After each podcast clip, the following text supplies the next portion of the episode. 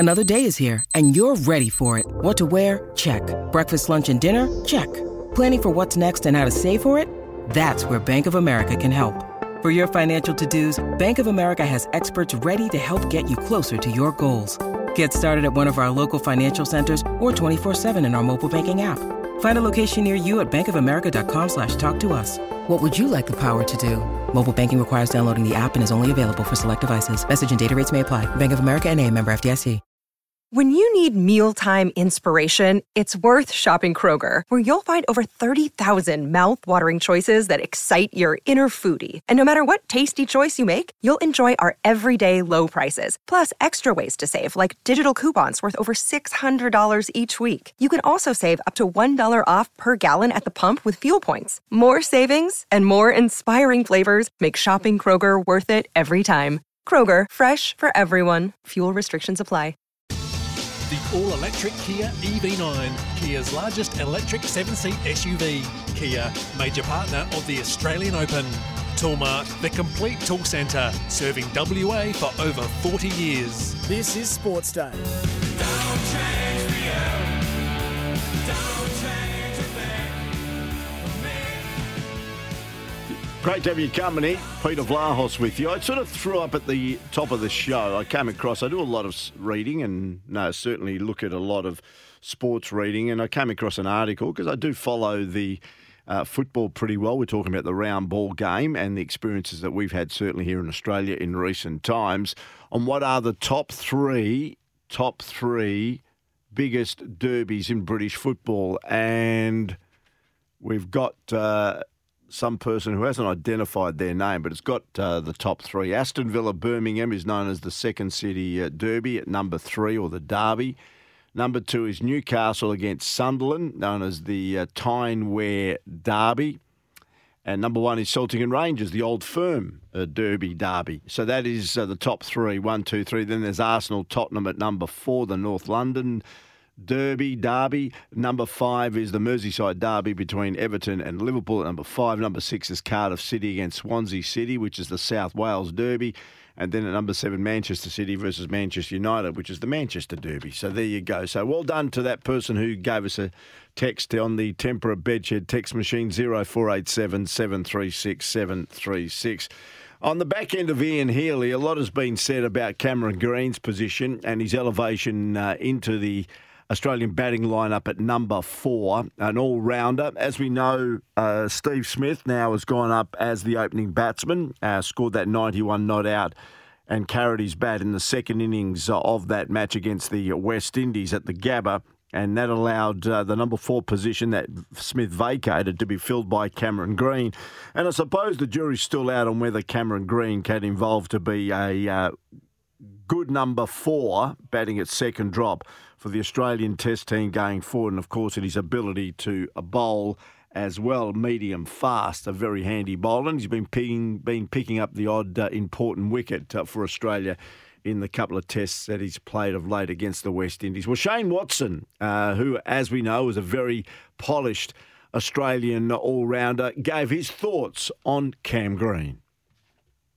Look, he certainly has got the skill to be a, a, a number four batter, a test batter for sure. Um, he's got immense skill, and we've seen it um, from a from a youngish age in the last since you know he burst onto the scene in first class cricket, but then also Australia. He's got he's got a um, he's got a great skill of scoring runs, and we've seen that in first class level. Every time he goes back to first class cricket, he knows how to peel off the runs. So, and we've seen it in other formats of the game, in T twenties and, and one days as well, where the biggest challenge for Cam, and um, you know, I'm fortunate to be able to have consistent sort of conversations with him around this as well, from my own experience, is when he has that freedom of mind to be able to just let himself go and fully trust his immense skill that he's got, that's when we will consistently see the very best of him, because he has got incredible skill at such a young age across the board. It's not just he, he's got the skill from a batting perspective to be a number four batter and a very successful one in, in international cricket, but he's an incredibly skilled bowl, fast bowler. He's an incredibly skilled fielder as well, as, as we've seen.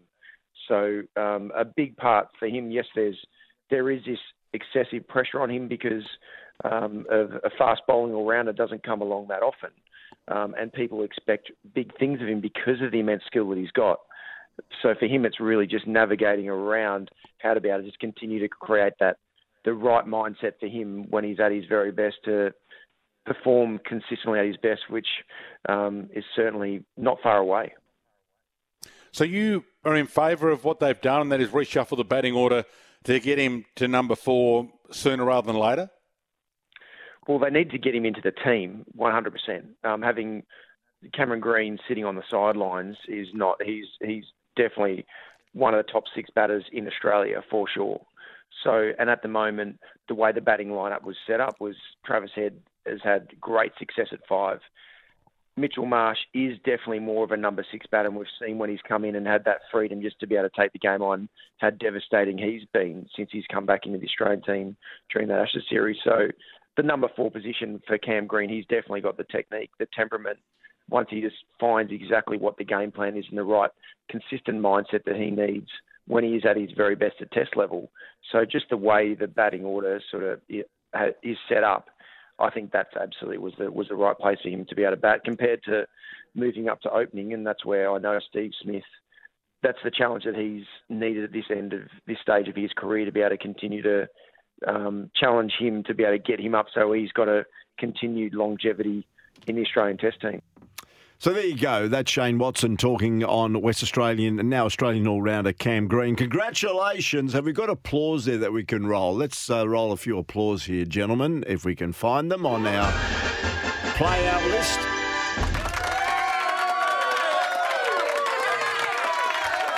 Big announcement here. Big announcement here. He was the favourite, possibly in some circles, to win the Allan Border Medal. We can officially announce that Mitch Marsh, our very own, has won the Allan Border Medal for this season. Of course, uh, a great performance. He excelled in all three forms of the game. That is, when you look at the Test arena, the I D O, O D I fixtures, the World Cup, and, of course, uh, he did very well in the T twenty for Australia as well. So congratulations to Mitch Marsh. He's taken out the Allan Border Medal. So uh, everybody here at S E N, we congratulate him on that achievement. And let's see if we can maybe get a comment from Mitch Marsh from the presentation night and maybe play that out to you before six o'clock. We'll see what we can do anyway. We'll take a break. Uh, after the break, we're going to uh, really jump into what is going to be a huge event. And S E N is right across it. Uh, the Super Bowl fifty-eight. And we're going to speak to Ben Graham after the break about the event and everything that goes about putting a Super Bowl together.